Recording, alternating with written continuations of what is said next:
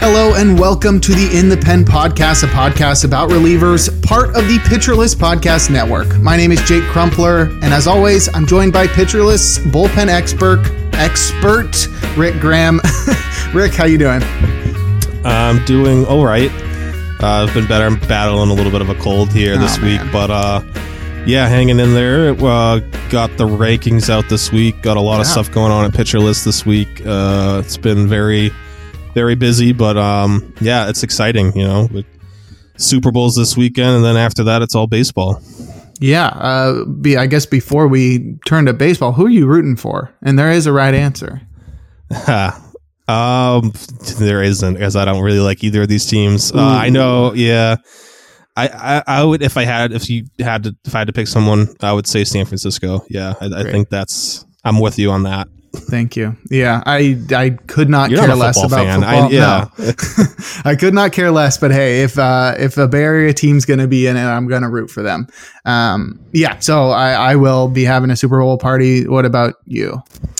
uh not sure yet um probably not going to do too much for it I might have a couple people over to watch but yeah it's not it's not like it used to be I don't know the this isn't this game isn't getting me too excited not gonna lie You sound you're sounding old, Rick. It's not I not how it was back in the day. I, yeah, I, I don't know. It's I'll watch it, but yeah, I'm not too too uh, psyched up for it.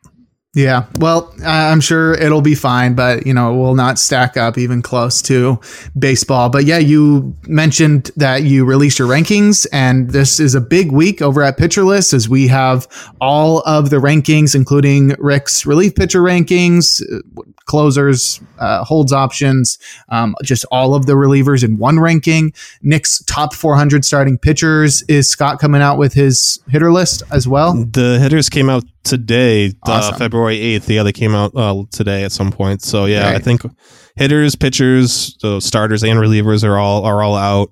And I know we have some more. We have you know sleepers, busts, um, Mhm. late round targets, all that type of you know that type of thing coming out later as well. Yeah, so an influx of content over at Pitcher List, and it's it's really sort of the mark of the off season coming to a close and fantasy baseball draft season beginning. And uh, I'm super pumped for that. I've been working on my rankings for the past couple of weeks, and uh, you know, pumping out the articles as well. So now is thing now is when things really get serious. Uh, but since you released your rankings, that is what we're going to be talking about today. And before we do that, though, we're going to discuss the transactions from the past couple of weeks since we recorded two weeks ago on the 25th. We'll be talking about everything that's happened since then. And we've actually, the- last podcast was named Relief Pitcher uh, Free Agent Frenzy or whatever.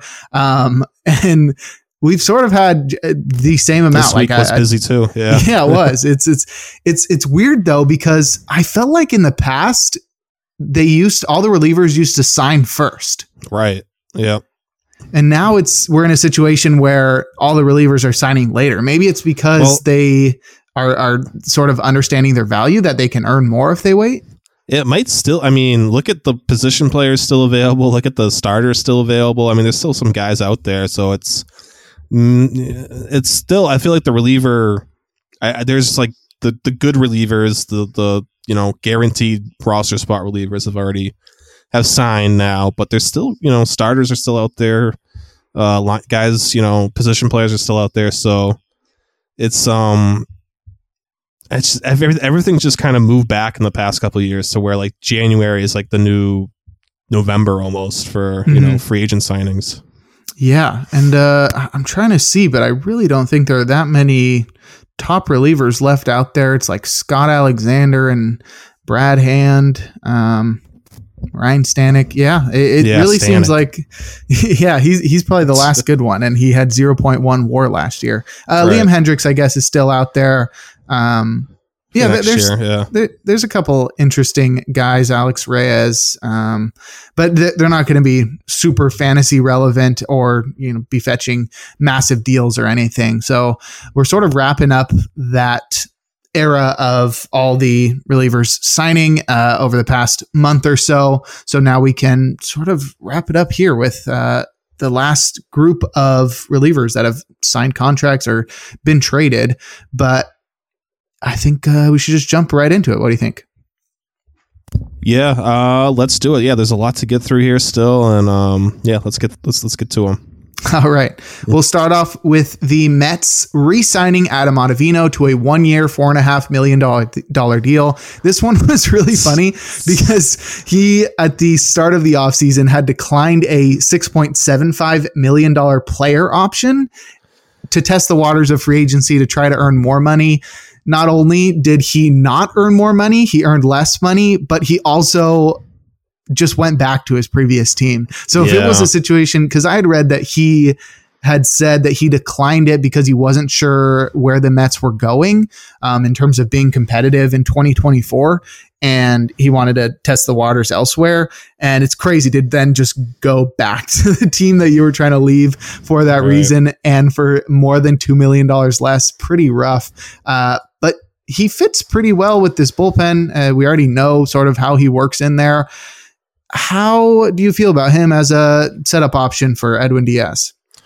Yeah, I mean, he it's pretty much bringing back the same you know trio that won it last year of Ottavino, Diaz, and and Raley.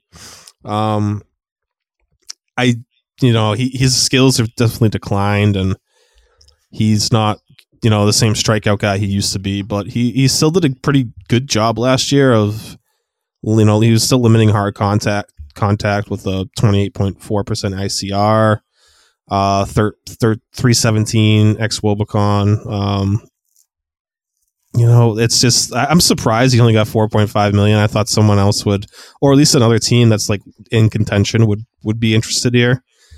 But um, mm-hmm. the Mets bullpen, and, and, they made. I mean, how many moves did they make that we're about to talk about? Because they just kind of had a flurry of yeah, of you know interesting additions of you know upside veterans who, you know, they're just taking, they're kind of just throwing darts at their bullpen, and I, it's, it's, I get it, I, I, I respect it, but um, Ottavino should definitely be one of those holds options with uh, the other guys that we're going to talk about later on. Mm-hmm. I feel like the low price tag is a product of him being 38 in 2024 and then also yeah. having posted the lowest strikeout minus walk percentage of his career outside of 2017 when he was pitching for the Rockies 12.6% this past year that's really not good um, and it's like his, his strikeout rate plummeted his walk rate jumped super high so if that's sort of pretending what's going to happen in the future as he gets older it's uh, probably probably didn't do well for him in free agency, but I, feel like he could still be fine. Yeah, he's he's not the guy he used to be, but um, he he had, I would say he had a successful season last year, and you know he, he, had to fill in for for Diaz and a lot, and he only had twelve saves, but he was you know for most of the year we were talking about him as their closer. Um, you know the WHIP was a little high, but the ERA was still three point two one. I, I think you know you're you're gonna get he's not a strikeout guy anymore, but he's he's still an effective reliever, and you know he'll he'll give them he'll get he'll you know be back in the holds column a lot next year. Nice. The next move we had was the Cubs signing Hector Neris to a one year, $9 million deal. There's a $9 million club option that vests into a player option if he reaches 60 appearances, which is all but guaranteed, given that he has done that for each of the past three years, and uh, you can say four years if you discount 2020. He, he's he's actually been 70 appearances or more over the last three years, so he is uh, probably going to get that vesting into a player option. And there are also additional incentives as well as the combination of that option that could max the deal out at two years and 23.25 million. But this is a guy that was looking for, wasn't he looking for like $45 million at the beginning of the offseason? I believe he the original number was three years, fifty million. Oh my gosh. yeah, that's crazy. He he uh, really missed out on that one. But I think he lands in a good situation where the Cubs really needed at least one more guy to add to that late inning uh, group. And Neris is now probably the top setup guy there, battling with Julian Merryweather. And there's a possibility that he gets a few saves next year if Alzolay sure. doesn't live up to expectations or he gets injured and maybe Julian Mer- Merryweather takes a step back. Hector Neris is definitely the most trustworthy option, I'd say, in that pen.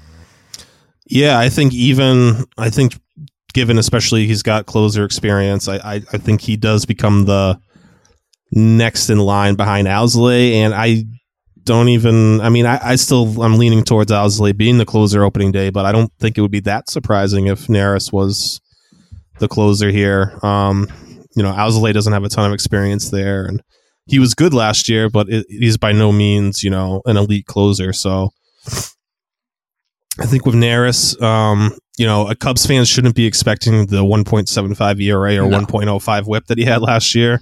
He still misses bats at a good rate, and you know doesn't give up a ton of hard contact. But uh, you know, last year's numbers did come up a 4.45 xFIP and a career low two 219 BABIP. So there's gonna be there's gonna be some negative regression here. Um, you know, he's been a frustrating guy in the past. I I don't think I don't know if he goes all the way back to his you know Phillies days where he was a home run machine. Hopefully mm-hmm. not. So, um, he should be. You know, I I, I still like Merryweather there and Alzolay a little bit better. Um, but I think Neris, given his experience for saves leagues, it, he, he does make some sense like as a late late round flyer in deeper leagues. Mm-hmm. Yeah, just uh, only throw him when it's not windy or the wind's not blowing out in yeah. Chicago, and I think they they should be fine. But that's that's back to back sort of interesting deals dollar wise uh, in, in mm-hmm. terms of Ottavino you know, missing out on $2 million and Neris not really living up to expectations. So then we can move over and sort of remain in that same realm as the Padres signed Wandy Peralta to a four year, $16.5 million deal in which Wandy can opt out after every single season. This guy will be 32 next year. Um, absolutely wild when I saw that. Not only the four years for uh, somebody who I, have never considered to be an elite relief option, a solid one, but n- not somebody that I would give four years out to. And then the, the fact that that he had so much leverage that he can opt out after every year is so crazy. But I mean, it, it's fair given that across the past four seasons, he's had a 3.01 ERA in 188 innings.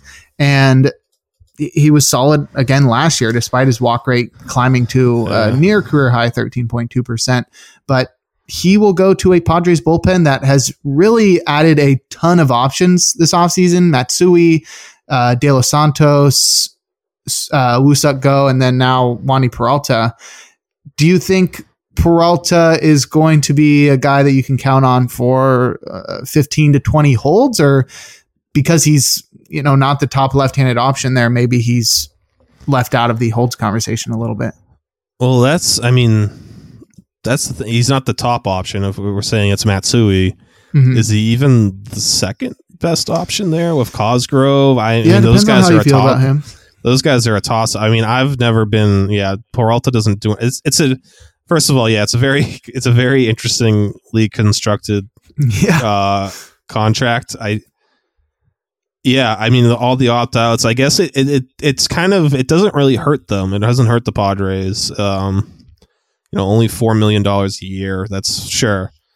Uh, it's worth a shot, but yeah, he. I mean, the nine point. I mean, his K to walk rates every year are just gross. Um, you know, he had one year with a WHIP under one point two. Um, it, it, there's just you know there's a lot of a lot of risk here. I don't. He, he does find a way to keep his ERA down, to, despite all these you know issues. He does get a lot of ground balls. He does find a way to work out of jams. But um, yeah, I, I just I'm not really I don't I have him outside my top 100 for holds. I kind of out on him. Um, been out on him for a while. It's it's just it's too much risk with how many balls in play he, he allows and the yeah. walks. yeah, De- definitely an interesting deal. Um, we'll do one more before we hit break, and that was the Brewers trading Corbin Burnes to the Orioles. Doesn't seem like a move that would fit on this podcast, but I did want to mention part of the Brewers' return. They got Joey Ortiz, DL Hall, and a uh, first round competitive balance pick. DL Hall was set to be. Uh, what I deemed a, an interesting sleeper breakout candidate for the Orioles bullpen, a guy that I thought maybe even had a chance to push Craig Kimbrel for for saves down the stretch, depending on how Kimbrel performed. But now he goes to Milwaukee. Do you think he's going to move to the bullpen or, or or remain in the bullpen, or do you think he's going to move to the rotation?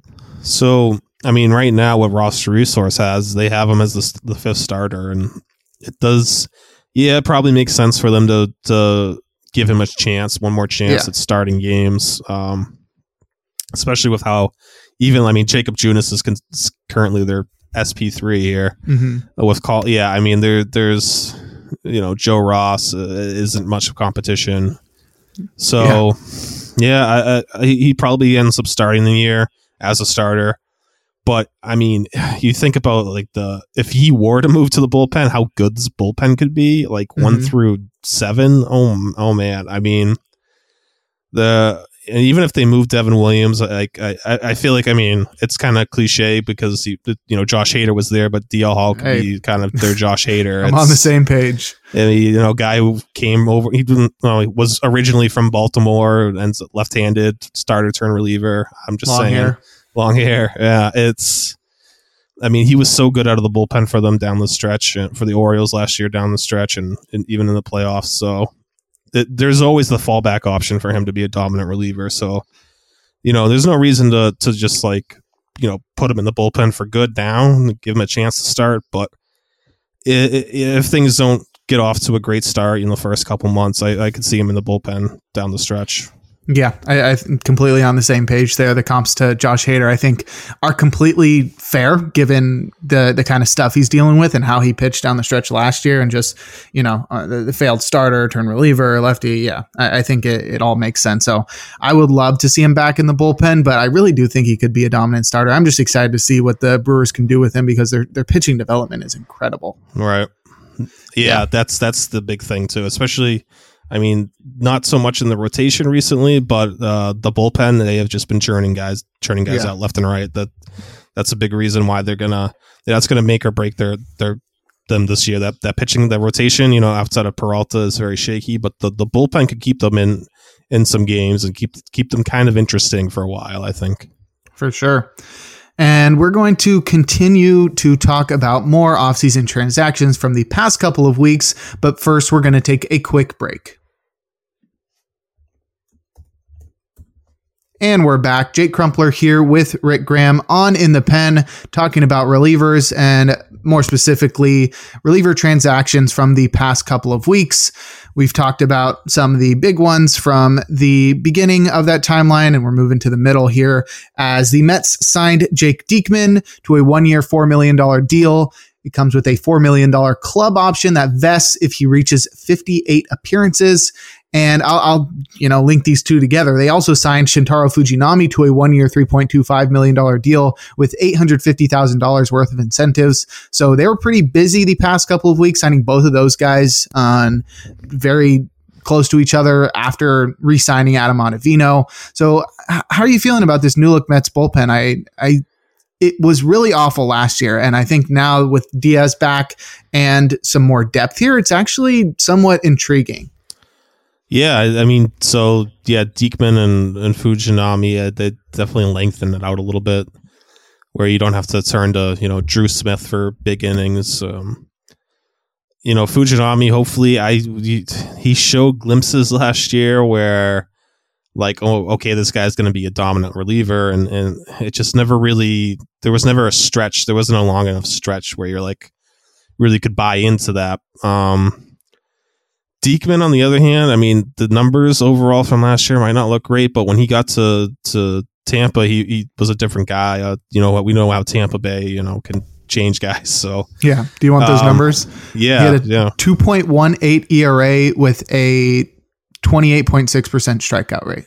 Yeah, so that's you know, if he takes those those changes and, and you know applies them here, then that's yeah, all of a sudden you're looking at you know four or five guys you can really trust in this bullpen, and even I, mean, I forgot they signed Jorge Lopez in December. It's it's such a funny bullpen. It's just like guys who are interesting names that if you know, I think they're just hoping at least like two or three of them kind of stick and, and mm-hmm. they hit on two or th- two or three, and then you know figure it out from there. But um, yeah, very you know, interesting, not young guys, but still like upside guys. You know, if Mhm. you know what I mean. It's, it's yeah, not- yeah, that, that's exactly what I was thinking. It's like high risk, high reward, and usually Yeah. you you have that with young guys, but this is high risk, high reward, old like guys. the 30 plus year olds. Yeah. So, um, we'll see. Even like a guy like, I mean, like, like Phil Bickford had some interesting metrics for, for a bit last year. It, It's, it's an interesting bullpen. Yeah. We'll, we'll, we'll see. I know there's, there's some people out there who are now starting to buy back into the Mets being contenders this year. So,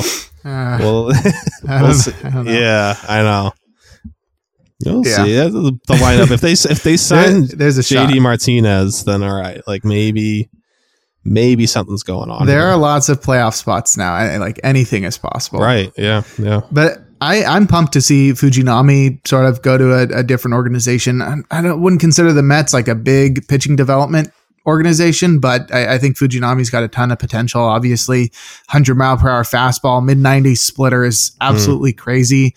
But if you combine the final 15 and a third that he pitched with Oakland and the time that he pitched for the Orioles, which is 45 innings, he had a 420 ERA with a 350 FIP, a 1.13 whip, and a 26.3% strikeout rate and a sub 9% walk rate.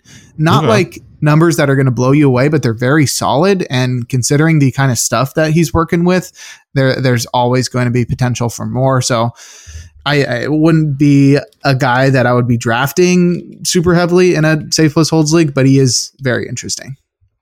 Yeah. I, that's definitely someone to keep out on, keep an eye out on, just to see see what happens in spring. We'll see what his stuff looks like, his control, if any. You know, the velo doesn't really need any help, but you know, just definitely got to keep an eye out for uh, the spring. See how that Mets Mhm. bull, bullpen kind of, you know, what the pecking order looks like there. Yeah, yeah, and he'll he'll be like one more year used to pitching in Yep. the United States, and yeah, yeah, the whole transition. They they tried him as a starter in Oakland.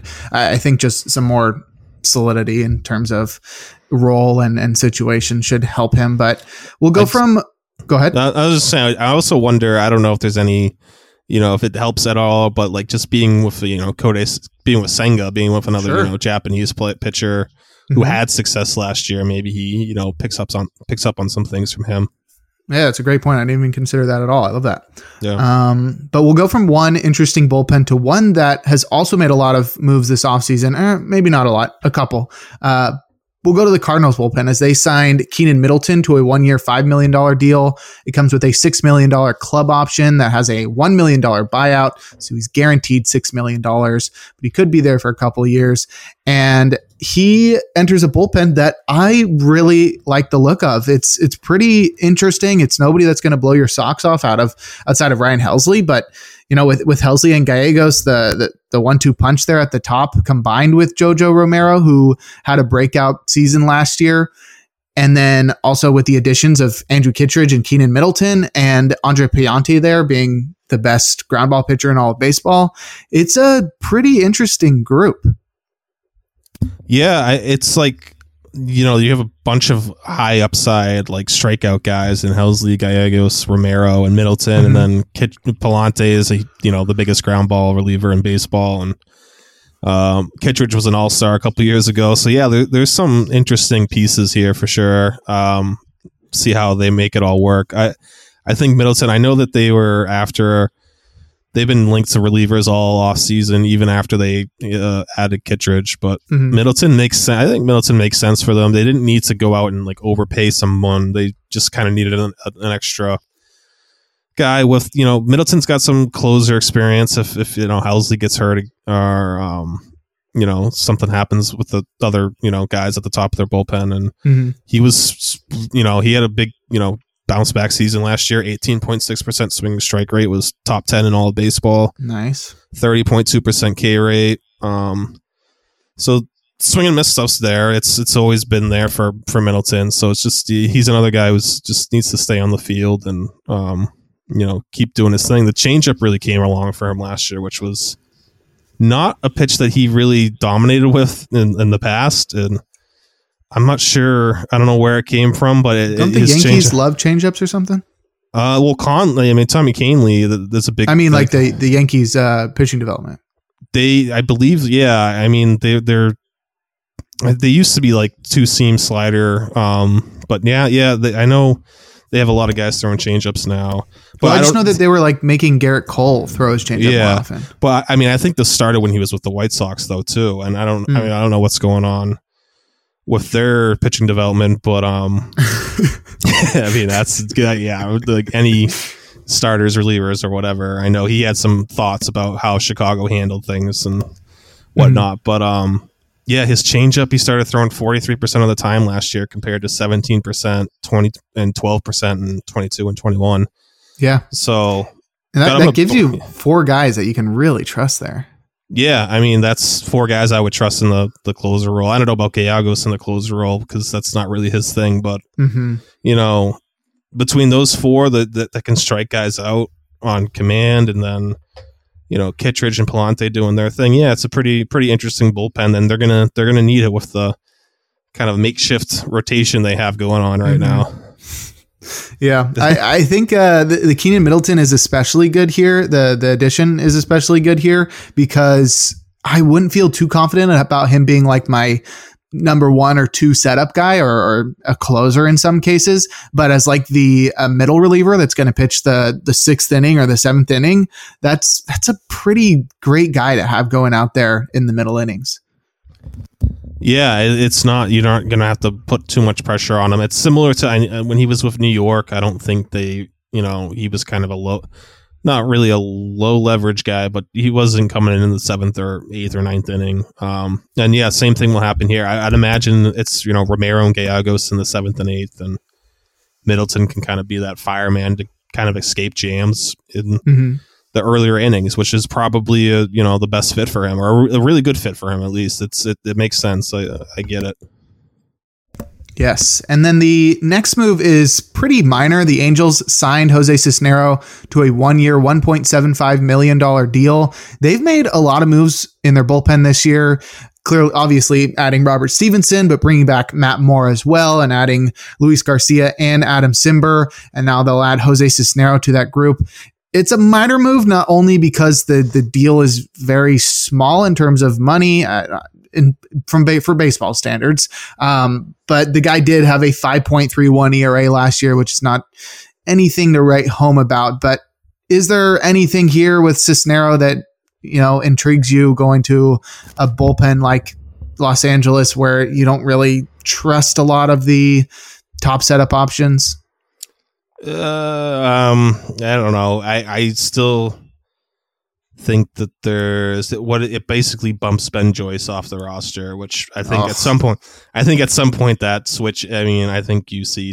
I don't think Cisnero lasts the whole year there. Maybe I'm wrong. Um, I guess Cimber could also not last the whole year, but I think between like Moore, Soriano, Garcia, Stephenson, Estevez, those guys are probably safe, and then it comes down to Cimber, Cisnero, and you know Joyce for two spots, and uh Cisnero might be the odd man out. I was his contract fully guaranteed. Um, I thought 1.75. so. Yeah, uh, yeah. He, I guess he he'll start the year there. I don't know. I've never been a big Jose Cisnero guy. He did up his walk his strikeout rate last year. Mm-hmm. Had the best uh K to walk ratio he's had since 2020. So Yeah, if, if Um, that's his peak, it's, it's not, too great impressive. still, but yeah, Yeah. it's yeah. So What could be exciting though is that if he remains on the roster and Jose Quijada comes back from injury, Yeah, they could so- have four Jose's in their bullpen. no, I think- Oh wait, what? yeah, Really? Jose Oh. Cisnero, Jose Soriano. Soriano. Jose Suarez, and Jose Quijada. Oh man, That would be pretty cool. I would be rooting for that. I mean, there's Call not going to be much else to root for there. calling to the bullpen. Hey, get Jose up. Which all four? We only have two. We only have two mounds for them to pitch off of. Oh man, yeah, that would be that would be some good stuff. Uh, Quijada was good last year too. Side note, just uh, Uh, you remember him in the? Wasn't he the one who just couldn't keep his shirt buttoned in the WBC? yes, I believe that was him. Yeah. that was sick. that was awesome. Yeah. Um, cool. So th- that one, uh, not not much of a fantasy move there, but the next one definitely is the White Sox traded Gregory Santos to the Mariners. In return, the White Sox received Prelander, Berroa, and Zach DeLoach. Gregory Santos was a guy that I was super interested in because at the start of the offseason, I thought he was going to be uh, a very underrated closer for a probably bad White Sox team. And then they added John Brebbia, which really muddied up the waters a little bit. And now he's gone. So there, there's lots of, uh, I, I think there, there's so many things that, that branch off of this in terms of fantasy, but I guess we'll start with the the White Sox side mm. here. Uh, with, with, Gregory Santos leaving, you've got uh, John Brebbia there, and then uh, nobody else. And you add Prelander Berroa, who's transitioned almost full time into the bullpen in the minor leagues, and he's pretty interesting as well. So, uh, John Brebbia flying up your ranks. Is that yeah. the case? Yeah, I I I think he's like almost a sure thing to start the season off as, as in the closer role because just lack of options uh, at the moment. It's funny after that trade I do remember looking at roster resource, and they had Berroa as like the setup guy, eighth inning setup guy, and now he's not even on the the roster because mm-hmm. they signed Jesse Chavez, who's which is to a minor league to deal. A, to a non yeah, he, and they're not, like that's our top setup option. Oh, it's so bad. Um, they're gonna be worse than the A's.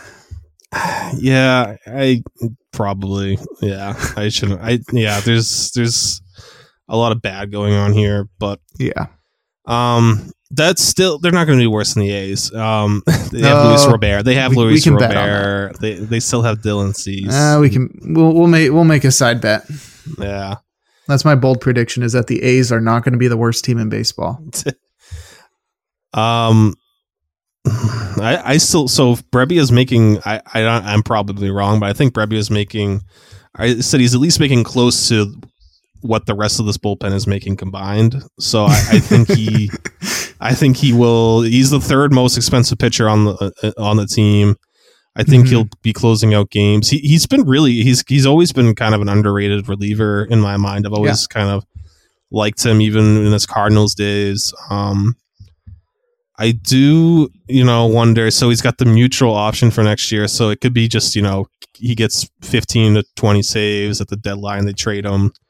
Um, but either way, I, I, think where he's being drafted, it's not like he's flown up, you know, ADP boards right now. He's mm-hmm. still very. Uh, I think the last time I saw, even like after the move, it's you know after picked 400, 500, something like that. So for free, I, it's definitely worth taking a chance on him because it's you know this is a guy with um, pretty good career numbers. It's not. I don't know why his projections are so bad when this has got a career 3.42 ERA, and I don't know. He, he does miss bats at a pretty decent rate. Um, slider's always been pretty good.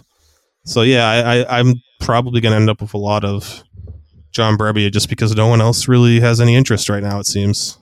Mm-hmm. He he's got to be traded at the deadline, right? Yeah. Yeah. Um. But we also with, I, I mean, Prelander. It depends. Yeah. Yeah. with with Prelander Berroa though, I am super intrigued to see how much of an impact he can have on this bullpen. Obviously, he hasn't pitched above double A, but last year he had a 2.89 ERA and a near 37% strikeout rate last year at, double A. Do you think this is a guy that, you know, if Brebbia gets traded, he, he's going to be the, the second half closer, sort of like Santos was last year? Yeah, I I think it's between him, Jordan Leasure. Um, I don't Leasure, Leasure.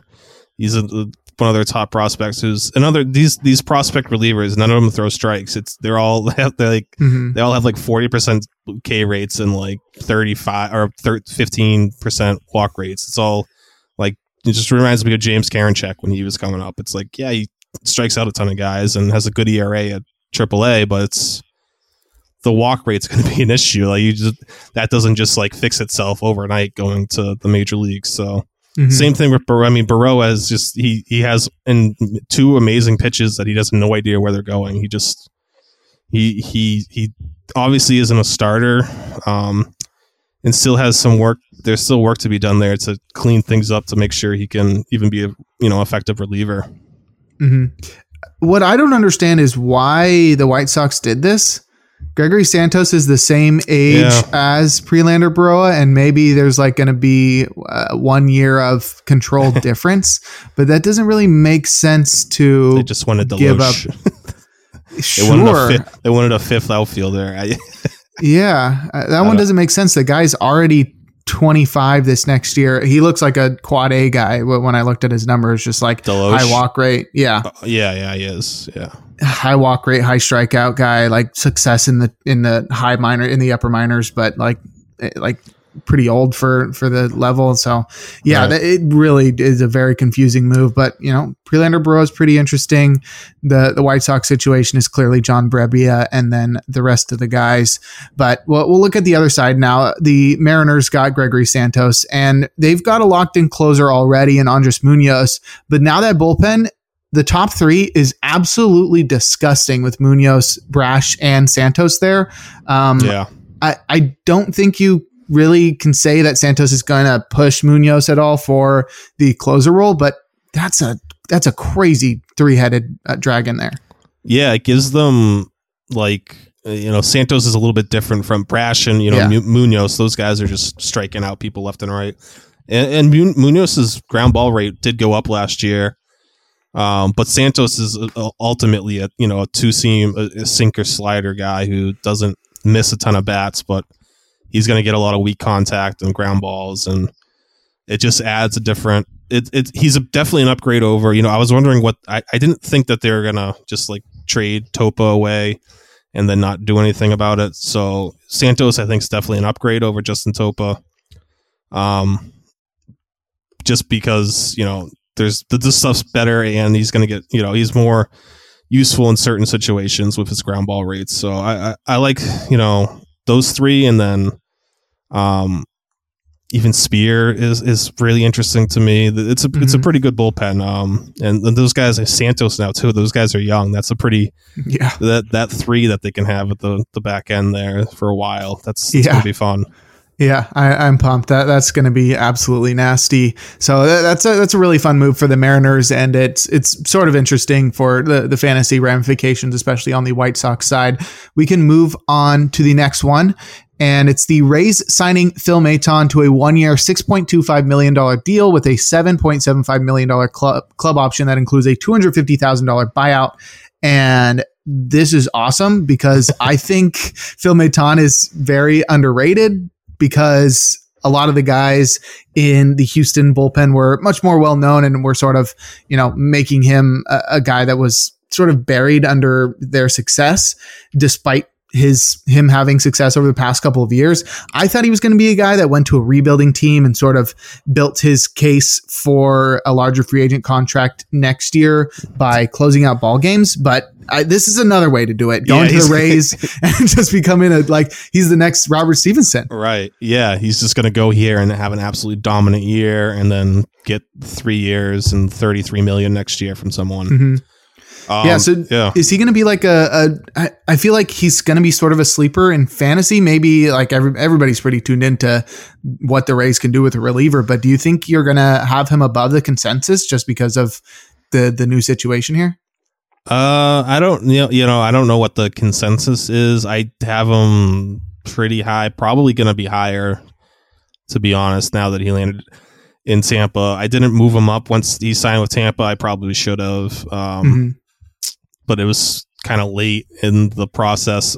but it, I mean, it, it's a perfect fit. I, I like the fit for multiple reasons. He's different from he's different from Adam and Fairbanks. You know, Fairbanks throws hard. Adam has you know pretty good change up sweeper combo. Um, but Maton's got that gyro fastball, kind of like Paul Sewald. It's a very mm-hmm. different approach, and I'm sure, yeah, you know the the the Rays are going to get the most out of him but even you know he was still really good last year. PLV loves him. Um, he you know no mis- like pretty low mistake rate, uh, swinging strike rates up there. Uh, he kind of was overshadowed in, in Houston because yep. there's so many other guys there. Um, but I think yeah, Tampa Bay this year. It might not be early in the season, but at some point you're gonna you're gonna be like, who is? People are gonna be wondering like, who is this guy that's like got these outstanding numbers. I'm, I'm yeah. sure it's going to be him. Yeah, I'm pumped. I'm pumped to see that. Uh, yeah. The next one, we had the Dodgers re-signing Ryan Brasier to a two-year, nine million dollar deal, and incentives could max the deal out at two years and thirteen million dollars. It is wild to consider uh, what he did with the Red Sox in the first half of 2023, mm-hmm. his age, he's going to be 36 this next year. And it, just so many factors to think that this offseason he would sign not only a multi year deal, but a multi year deal for $9 million to go to the Dodgers. He had a 7.29 ERA in 21 innings with the Red Sox. Do do you want to guess what his ERA was with the Dodgers or do you remember? It was under one, wasn't it? Yeah, 0.70 no. across 38.2 innings with the Dodgers. Absolutely ridiculous. Obviously, that's not backed up by any ERA estimators, but the level that he took his game to was almost unprecedented for for that sample size as well for a guy of his age with his previous track record and it's crazy that he was able to net a multi-year deal entering his age 36 season. But with all that being said, how do you feel about the fantasy implications of this move? Um it's he's a middling holds guy for me still. I there's all there's a lot of options there obviously. Um I don't know I buy into the, the, the Dodgers success a little bit, but I, I would you know I want to see I want to see it happen again to start the year before I'm like fully bought in, especially at his age. Um, it's weird trying to kind of pinpoint what changed. Um, it's I don't. It's you can't just say like the Dodgers like just you know they just did better with them. It's it's it's like uh, you know the the slider we so from as a Red Sox fan, like he, his slider was always good. His fastball was just always getting you know destroyed. Um, so I don't know. Maybe they're hiding his fastball better. He did add a mile per hour of velocity to his fastball.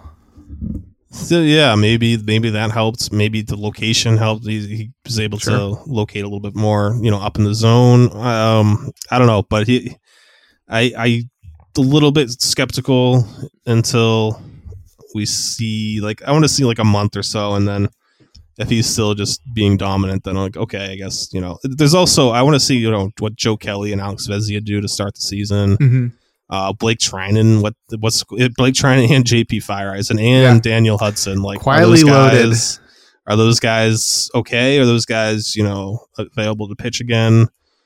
Um, yeah, there's so there's so many you know there's question marks in this whole pitching staff, but the bullpen there's you know it's Evan Phillips and then like Brusdar Graterol, you know what you're going to get from him, and then after that it's really don't know what you're going to get. It, could be high. There's there's very you know there's highs and lows here in this bullpen, but um mm-hmm. I'm sure they'll find enough. They have enough you know pieces here to to make the bullpen uh, pretty pretty good. Yeah, and they used to have more until they traded Caleb Ferguson to the Yankees. In yeah. return, they received Matt Gage and Christian Zazueta. Matt Gage is a 30 year old reliever, so I, I don't know much about him. I, I don't think there's much to write home about. But this is clearly the Yankees replacing Wandy Peralta by getting Caleb Ferguson. And this is interesting for the Dodgers because it makes Vesia the clear top left-handed option, and we already mm-hmm. know he's a PLV darling. Yeah, I mean, I'm already high on Vesia. It's hard to get higher after that that that trade. I mean, yeah, that opens up the you know they let go of Victor Gonzalez and moved Ferguson, so it's you know Vesia and Ryan Yarbrough are the only lefties here, and Yarbrough, you know, it's going to be a probably a multi-inning guy who's not much of a setup option. So I think Vesia is in for a big season here. Um, you know, strikeout numbers are going to be there and hopefully holds are too with um you know him being the top lefty. Mm-hmm. Yeah, and uh, that'll basically wrap up the transactions. I did want to mention Guillermo Zuniga being traded from the Cardinals to the Angels. He throws really hard, so he, mm. he's got some potential. It's a pretty wide open bullpen. And then there were a couple intriguing minor league deals. The Diamondbacks got Brandon Hughes. The Nationals got Richard Bleier. The Braves got 100 miles Ken Giles. Uh, the Dodgers got Nelson Lamet. The Cubs got Carl Edwards Jr. Mariners got Kirby Snead. The Pirates got Brent Honeywell Jr. And the White Sox got Jesse Chavez. Do any of those stand out to you? Uh, I always like, I mean, Ken Giles, let's see what happens there. Um, it's been a while, but uh, yeah. Atlanta is a pretty, pretty decent spot for him. Yeah. You're missing, so the Red Sox also signed Michael Fulmer to a two year deal. Oh, yeah, and, that was today. Um, Yeah, the Red Sox Twitter was uh, all up in arms about it. Wasn't it. it a so- minors minors deal? Yeah, yeah. People are just they're they're upset because they haven't. Why? Red Sox haven't done anything. So oh, okay. He, Yeah. He's a Tommy John guy, right? yeah, he's not gonna. He's a, it's a minor league deal. He's not gonna pitch till next year. So that's why people. Oh, they're be mad signing. about that. They signed a guy who's not even gonna pitch this year. Like, yeah, that's like this. Just he's not Blake Snell doesn't mean it's not like a decent. Like this, the signing makes sense. It's just not. You know, it's not what you wanted. I get that, but Sure. you know, it's an interesting name to keep an eye on for next year because you know Martin could be gone, Jansen could be gone. Who knows what the bullpen looks like next year? So Ooh. Fulmer comes back healthy, yeah, who knows? Yeah. Definitely uh, an interesting flyer to take. Uh, but that, that'll wrap up the transactions. As always, we somehow lasted 45 minutes doing that. Um, so before we talk about your rankings that came out this past week, we're going to take our second break. And we're back. Jake Crumpler here with Rick Graham on In the Pen talking about relievers. More specifically, Rick's rankings came out this past week. The top 50 closers, the top 100 relievers for saves plus holds leagues, and the top 100 re- relievers for holds. Uh, you have some names that I, I think we should run through, and it, it might be interesting to also sort of see how these rankings match up to your rankings from the beginning of the offseason. Uh, but I, I guess we can just start with uh, some sleepers as I, I usually feel like when you're when you're trying to do analysis, you want to just uh, in terms of doing your your own analysis as a, as a fantasy manager, you always just want to look for value, right? So you're looking for the, the guys that are sleepers that you may be able to get a, a step up on by by getting somebody that's being undervalued either by ADP or just in general. And so uh, uh, a few sleepers you have that I, I think we can go through one by one. The first one is Jose Alvarado, who you initially had ranked the number 15 closer, and now you have him ranked the number 17 closer. uh, I- not a huge move, but is that like a negative move or just like, you know, natural? Um, I think that was uh, it's mo- more sleeper based on his ADP being. He's still going. I don't know the exact number, but I want to say he's like twenty. He's in the twenties. You know, twenty three, four closer off the board. Um, and I just like.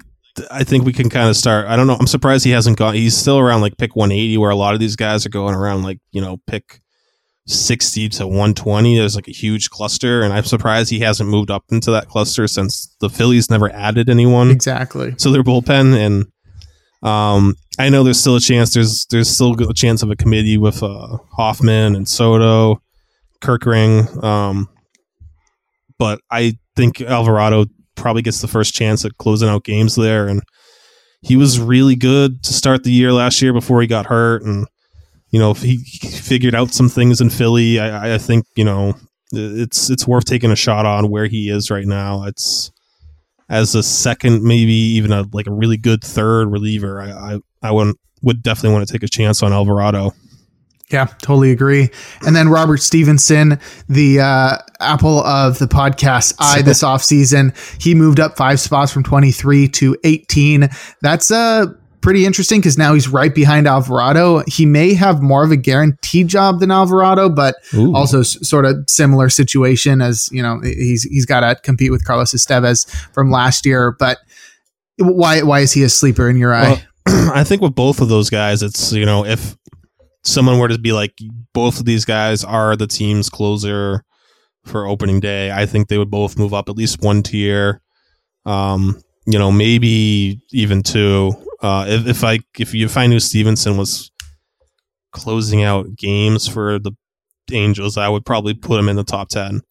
Um, it's just probably crazy. Um, I don't know if I should do that, but I I just I really, last he year. was just like so. dumb. I mean, if you're talking about anyone who could even come close to challenging what Edwin Diaz did two years ago or Felix Bautista did last year, it's probably what Stephenson did in the second half. So if he can, Yeah. you know, do what he did in the second half for a full season, um, that's yeah, that's really going to be you know that's easily a top you know two or three. Pro- that's that's the best closer in baseball. What am I saying?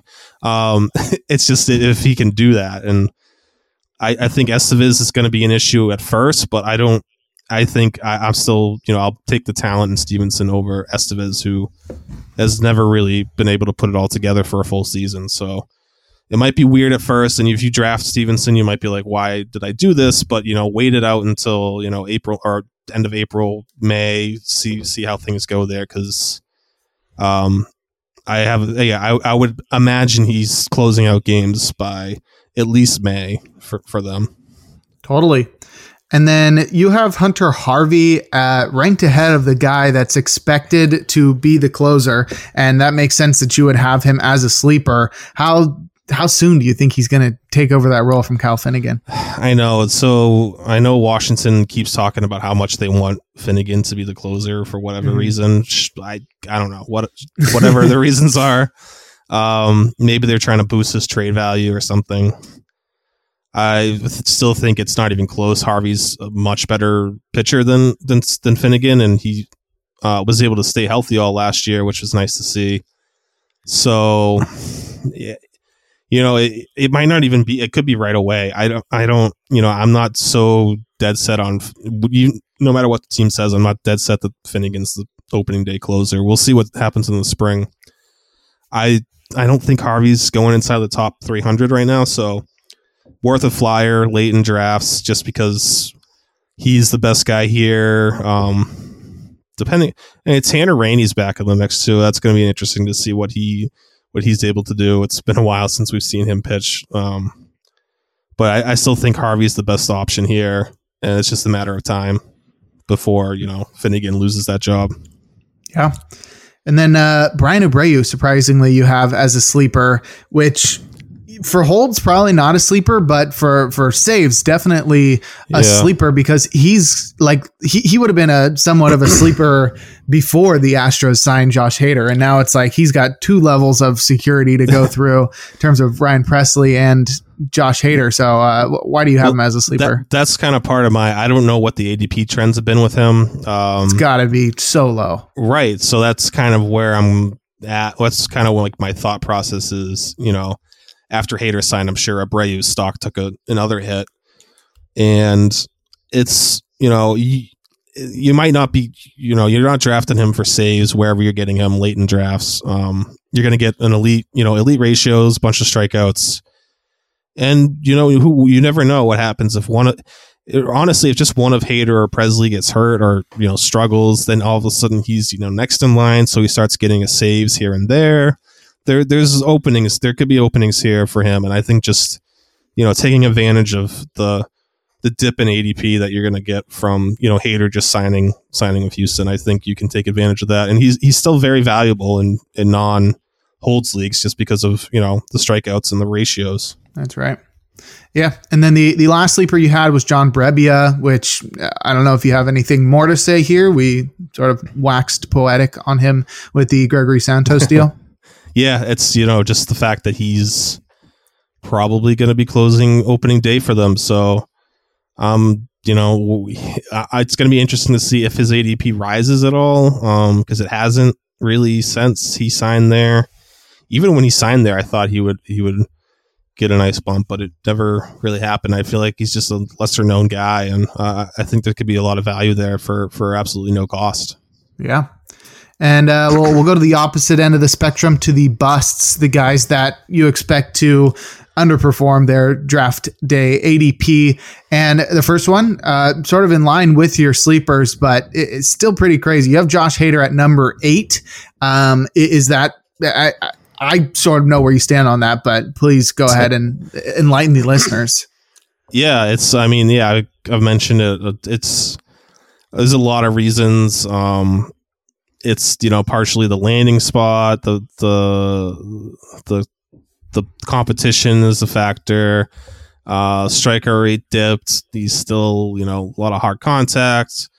Command issues are an issue still. Secondaries are still not the same. They're not. They're not you know where they need to be to support his fastball, which is losing losing life. Um, it's you know, if he can if he can make it if he can make it another 56 innings next year, uh, I'm sure he'll be fine. But it's just the, the the way he's going inside the top 50 right now. in the same group with Devin Williams and Edwin Diaz. It just doesn't. I don't get it. I don't. Um, I don't want any part of. If I'm going to take anyone up there, it, it's going to be Diaz and then Williams and Hader's just not not in that same tier. I don't think. Yeah, that uh, you might be the the lowest on him. I, I feel Probably, like I, I, don't know if I've yeah. ever seen anybody rank him that low. But hey, maybe you are prescient. I, and I'm I'm fine with that one. But what I'm not fine with is you ranking my guy Camilo Doval at number thirteen. Would, What's yeah. up with that? I yeah I don't. He's getting drafted in like the 55 to 60 range, and it's oh, wow. he's like five or six off the board for closers, and I just I don't know what exactly makes him so much different from you know those those you know, I, I guess health does, but Doval hasn't exactly had. I mean, he's had how many how many full years at the, the major league level? Uh, what's he going on three now? Mm-hmm. Um, you know, it's. I just I would rather wait on. He's he's had two full seasons. Um, and they've been two really good really good seasons and there's there's a security and safety safety factor here and that's why he's going so high i get it but I would, you know, rather take a chance 40, 50 picks later with a Tanner Scott or Ryan Helsley or Pete Fairbanks. And, um, you know, Doval is just, I don't know if there's another step forward really for him as far as, you know, strikeouts go. I, I think he's just, he's a really good reliever. I don't think he's ever going to be in that top tier. Yeah, that's all totally fair. That makes sense. Yeah, I, I don't think I'm drafting him inside the top 75 at all, but yeah, that's uh, crazy crazy to see them see him all the way down at 13 but what's even crazier is to see alexis diaz all the way down at 21 though i won't disagree with you on that one. I, am I'm sort of scared to draft him myself. But why do you have him so low compared to uh, other uh, relief pitcher rankers? It's just that that second half was just so bad. It's it's yeah. it's so hard to overlook how like and yeah he might have been worn down but like there's still you know how does that affect him going into this season. Still, it's it's um just a lot of lot of risk here um for a guy who was not very good in the second, like not not even very. He was just terrible in the second half. Um, and our our you know the PL projection on him is not very flattering either.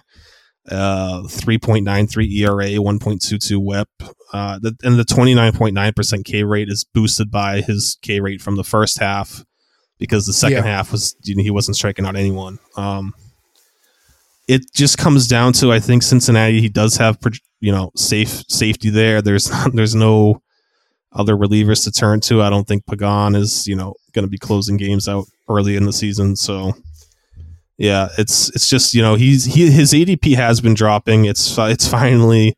I think recently it's been it's gone from like 70 to like 85 so he's starting to fall a little bit but it's still, so early. It's still inside the top 100. I'm just there's no chance. Yeah, yeah, I'm, I'm no out. shot. And then uh, you also have Clay Holmes listed as a bust. Uh, I just don't. He doesn't really have any competition. Uh, you yeah. have him ranked above Alexis Diaz, but is that the only reason why he's not ranked lower? Yeah, it's because he he and like you know Jansen up there because there's not really any competition right now. Um, you know, I think there are better options in the Yankees bullpen potentially, like you know, Kahnle or I don't know. We'll see. We'll see if Scott F. You know, Effross is how mm-hmm. he looks healthy. Um, but like the yeah, the projections for for for for Holmes are not great um, at all. That's that's a concern. The three point nine eight ERA, one point two four WHIP, and a twenty four percent K rates like that's you know that's basically Carlos Estevez from last year, I think something like that. So it's not you know the ground ball rate is obviously nice. You get some comfort in knowing that he's not allowing a ton of home runs. That that should keep his ERA relatively low, but it, he's not he's not really he shouldn't be a closer. I'm surprised the Yankees never really they did didn't add any relievers. I think that's mm-hmm. going to come back to bite bite them. I, I, think they'll probably end up making a move at the deadline if they're still in it. So, um, I yeah, I don't know. Holmes is just very very average to me. Um, you know, good you know piece to have in the bullpen, but not a closer. Yeah, totally fair. And then the the last sleeper you have is Adbert Alzolay, and uh, you have him ranked at I clicked away from it 22. 22. He's right in that group. Yes, he is. And then and what makes him a guy that you're staying away from? it's another guy who's he, his ADP has been going up. I think because the Cubs didn't end up with Josh Hader, and I get that. That's you know that was his biggest obstacle this offseason. Um, but he it's still you know I don't think I think you can't discount Hector Neris there. You know, being a threat as well as even Julian Merryweather's I think a higher upside reliever. Um, you know, is not going to strike out a lot of guys. That's obvious, but there's still you know he's still decent. It's just uh, I just the, the upside I don't think is uh, crazy good there. Where I want to chase him inside, I think I saw him going like 120, 125. It's still a little high. There's other guys I'd rather take a chance on. Um, and the Cubs, you know, just because they didn't add anyone again this this off season, that doesn't mean that they're you know dead set on Alzolay being their closer. They clearly wanted to make that they clearly were interested in relievers. They just you know, didn't pull the trigger on any of the, the bigger names. So I, it, wouldn't be a surprise if they made a trade at some point if, you know, they're in contention as well. Mm-hmm. So those are our sleepers and busts for relief pitchers. The targets are also pretty interesting, and I think I'm going to have to agree with you on most of them.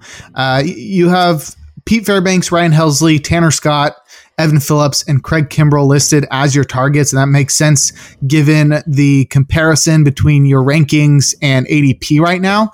But those are very solid, great relievers that are going you know, generally in the same area in ADP yeah. around pick 100 or later. I'm currently doing a mock draft for TGFBI, and I was able to get both Helsley and Scott after pick 125. So there, there's plenty of guys you can wait on right now and get those. Um, and, and still feel really confident that you have a, a, a top tier reliever. Who do you think you're going to draft the most out of this group of five? Uh, that's a good question. Those, top, I mean, those top three, I will probably have a lot of. Um, Phillips and Kim Kimbrel it's, Phillips are kind of depends on where there's where they end up uh, being drafted because I'm more hesitant with them. I mean, Phillips, I think just because he's going to get a boost from, you know, the Dodgers not adding anyone, but he still is going like around 115, 120, which is, yeah, I'm fine with taking him there as the closer. Um, and Kimbrel too, I understand why people would be scared away there, but I think he could have a huge, I think he could be like a, a really big difference maker where he's being drafted just because of the, team context, ballpark context, roster context, all of that. I think it's a perfect fit for him. Um, but I, yeah, the Fairbanks Helsley Scott trio is probably where I'm to have the most um, most shares this year. Yeah, I think I'm on the same page there. Uh, we can transition from targets to late round flyers, and you've got another group of five, which includes Josh Sborz, Jer- Julian Merryweather, AJ Minter, Jeff Hoffman, and JJ uh, Jojo Romero. thank you, Jojo Romero. He's got just last names here, and it's uh we we're an hour into the podcast. I, it's uh it's at that point. Um, yeah, th- these are super interesting. I think Sborz has uh, a little bit of competition that I think he could easily overcome. Merryweather's in that same boat, and uh, while while Minter has a very good and solid closer ahead of him. It all it takes is one injury or, right. or one misstep, and then he's the closer. And you can say the same for someone like Jeff Hoffman or Jojo Romero as well. Um, who, who's your favorite amongst this group?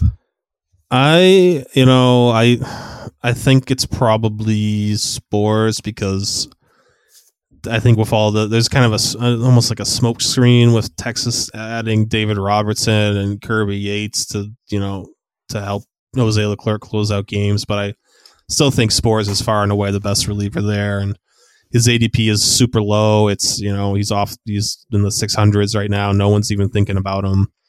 Um, but he's the guy who finished the World Series, you know, closing out three games. He cl- clearly has the trust of Bruce Bochy there. Um, he might not be the veteran that Bochy likes, but I do think Sborz is the best reliever um, to take a chance on in, in Texas, unless you can get a really good discount on Leclerc, maybe. Um, but yeah, Minter, like you said, I mean, Iglesias missed like the first two months of last year, pretty much. I mean, he's had some um, injuries that he's been de- dealing with in, the past, so all it takes is that for Minter to step into a closer role again, and um, you know, you can get pretty pretty cheap saves there if that happens.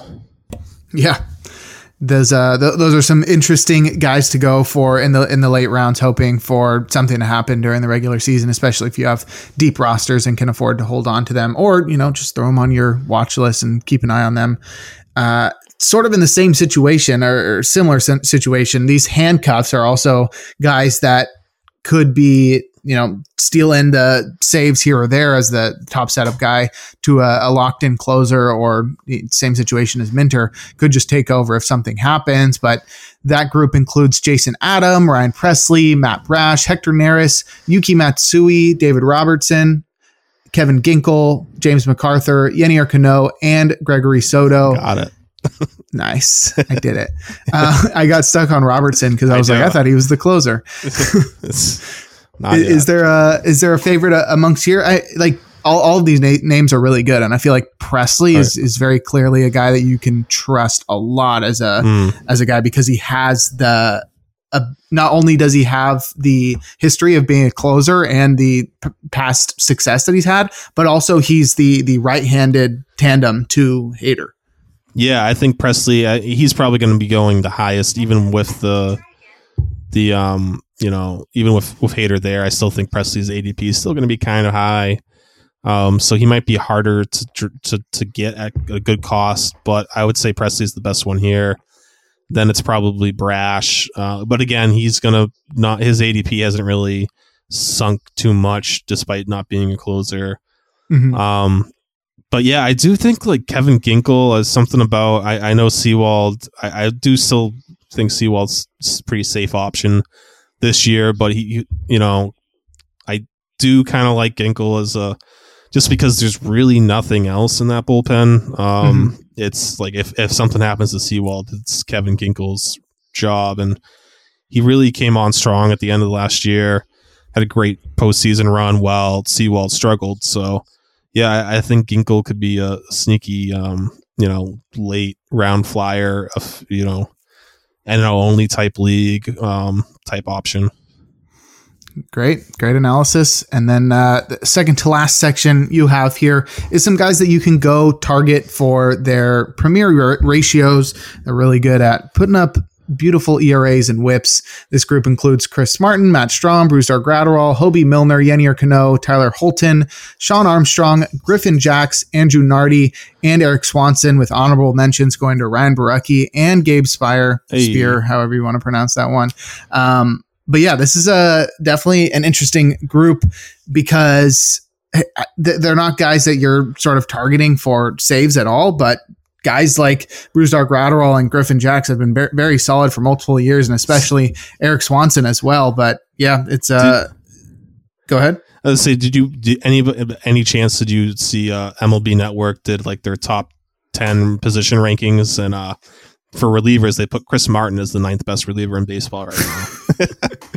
when so, did that come out? Uh, a couple weeks ago. Um, oh but God, I, I got crazy. it's it's a little high for Chris Martin, but I yeah maybe they thought it was the lead singer of Coldplay, and they were like you know combining they, the the dual threat that he has. I think they left out Hader and Clase in the top ten. Um, no way. Yeah, they got Chris Martin in there. I know it's the Coldplay stigma, but yeah, I I, I mean, I get it. Martin's ratios last year or impeccable 1.05 ERA. Like, sure, that I get that. That's that's really good, and he's been doing it for a while now, even at his age. Um, yeah, I, I don't know if you you know I can ex- you can expect that again next year, but he should still be a good ratio guy. As is Strahm Graterol. Uh, Graterol might hurt you a little bit in in WHIP, but I think the ERA um, or in ERA, but the WHIP is going to be low because he doesn't really, you know, walk anyone. He just throws bowling ball sinkers over the plate. Tyler Holton is a sneaky one, and I, you know, last year he was really good. Um, pretty elite ratio guy. I think that could continue. It's probably going to take a bit of a hit, but um, still, still very sneaky name that I don't think a lot of people know of. So if you just need ratios late in drafts, that's a Holton's a good a good option there.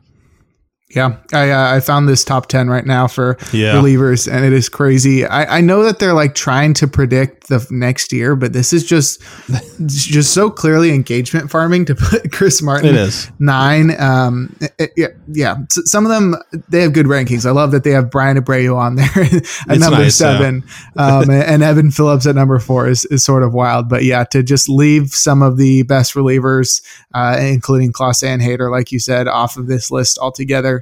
Pretty wild. Like you might as well just put like Kyle Finnegan at number eight. Like if we're if we're gonna do this. you think I'm down on Clase and Hader. I mean, I'm not at least MLB Network down on them as to not have them in the top ten at all. So yeah, right? that's- yeah, that's Yeah. crazy. Um, yeah, they, they've been they've been really farming some great engagement all off season. Mm. We just got to start putting out like uh, our rankings on April Fools. right. Yeah, the pitcher pitchers list, the pitcher list. Yeah. that one's always really funny. Uh, All right, our, our last section here, we move from ratios guys to guys that'll get you a bunch of strikeouts, and uh, these guys definitely will do that. Aroldis Chapman, Bryan Abreu, Matt Brash, Alex Vesia, Julian Mer- Merryweather, Trevor Megill, Joe Kelly, Josh Sborz, Jeff Hoffman, and AJ Puk, including honorable mentions, going to Trevor Richards and Fernando Cruz who uh, I I think there's some really interesting names here. Obviously, the the clear big strikeout guys like Chapman, Abreu, and Brash, and then you have Right. interesting PLV guys like Vesia and guys like Trevor Megill who just went completely under the radar with how incredible they were last year. And I feel like that might be the biggest sleeper that I, I don't. I there's not many like bullpen. Uh, focused pod- podcasts out there uh, none that i like have enough time to listen to anyway so I, I don't know how much trevor megill is being talked about right now but that that's a super interesting I'm, one. I'm me. glad you brought up. So our during our pitch con, Ray Murphy uh, brought up Megill as his sleeper. Um, Mhm. So yeah, it's. I mean, I was I love when he, he's put that into the chat. I was I was like, yes, thank you, because I mean, I you could put yeah, you could put Megill on the sleepers late round flyers list as well because his um I think I have him seventh or eighth overall for my holds list. Uh, Holy moly! yeah, it's it just comes down to usage, and I mean the stuff is so insane though. It's so he's it's so good. It's like it's almost Felix Bautista esque. It could be. I, I don't know if it's that type of breakout, but it's um the stuff's for real. And the Brewers, we know how they you know are able to turn pit, turn relievers into studs. So I, I'm Mhm. you know really really high on Megill this year.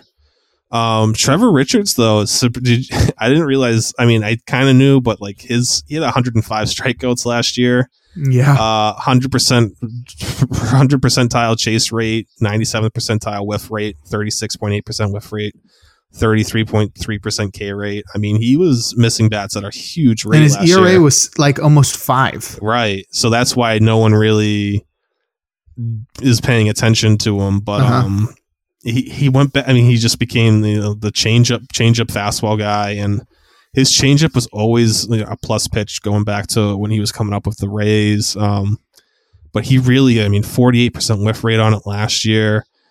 Uh, the fastball's not very good. That's why he he has this high ERA. But if he can figure out something, even if maybe he throws the changeup a little bit more. Um, he, he threw it fifty six point six percent of the time last year. Maybe even goes a little higher. Maybe he could be, you know, a really, really elite level reliever. Um, but that bull that, that that Blue Jays bullpen is very very deep. So I don't know what his role exactly will be next year.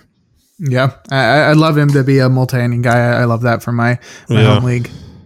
Um, but yeah, that that'll wrap up all of the notable names. But literally, Rick just put out three articles this past week with analysis on. This is l- using literally in the the dictionary definition every single reliever he has analysis on. So make sure to go read his top 50 closers, top 100 relievers for saves plus holds leagues, and his top 100 relievers for holds. Uh, it- It- it's enough enough content to survive you for the next few weeks until you're ready to read Nick's 400 starters. Article. Yeah, that's that's going to take you like a. m- I mean, if you got to start reading Nick's article now to get to to get to opening day, I feel like that thing is a, is a beast. Um, but yeah, those those sleepers, bust targets, late round flyers, handcuffs, ratios, and strikeout lists we just went over to. Those will eventually be on the site as well, um, linked to those those articles that Jake had just mentioned. So I think next week those will be out, just so you have an, an extra couple lists and you know Nice. We're gonna have yeah the whole the whole draft guide's gonna have all sorts of content for you to to pour over. So yeah, I, I guess you have to start you start reading Nick's uh, four, 400 starting pitchers article now, so you can get caught up by uh That's right. by draft time. That's right. Well, uh, great work on all of this, Rick. Why don't you go ahead and plug your Twitter and then anything else? I know you literally just put out three articles, but if, if there's anything else you're working on, go ahead and plug that as well. Yeah. Um, you can find me on Twitter at I am Rick Graham. Um, currently just kind of working on putting together those articles, those little side piece articles, I guess the sleepers, bus targets, the, the little, mm-hmm. um, yeah, they're, they're going to be linked to the those heart, the the holds and the save plus holds and the closer articles as well. So I don't know if they're coming out as separate articles. I know we have graphics for them, so just be on the lookout for those. I think next week is the plan for that to be dropped, and then after that, it's you know draft season and just updating rankings and seeing how how things go in spring training. We're close. Great. Yeah, yeah. Where, where it's it's quickly there. approaching. Um, you can follow me on Twitter at Jake Crumpler. You can follow the pod at In the Pen Pod. I uh, am still writing stuff for Baseball HQ and obviously still writing for Pitcher List. I, I, think I'm signed up for like four or five articles for the second half of February. So stay oh, stay tuned as I'm gonna be I'm gonna be pumping them out. But that that'll be exciting. And obviously you can go find my other work, uh, my other podcast, Free Baseball and uh, everything is all in one place over at crumplerbaseball.com. But make sure to check out pitcherlist.com because we've got tons of content coming out this week and the rest of the offseason. Pre- prepare you for your fantasy baseball drafts. But that'll do it for this episode of In the Pen. We'll talk to you all in a couple of weeks.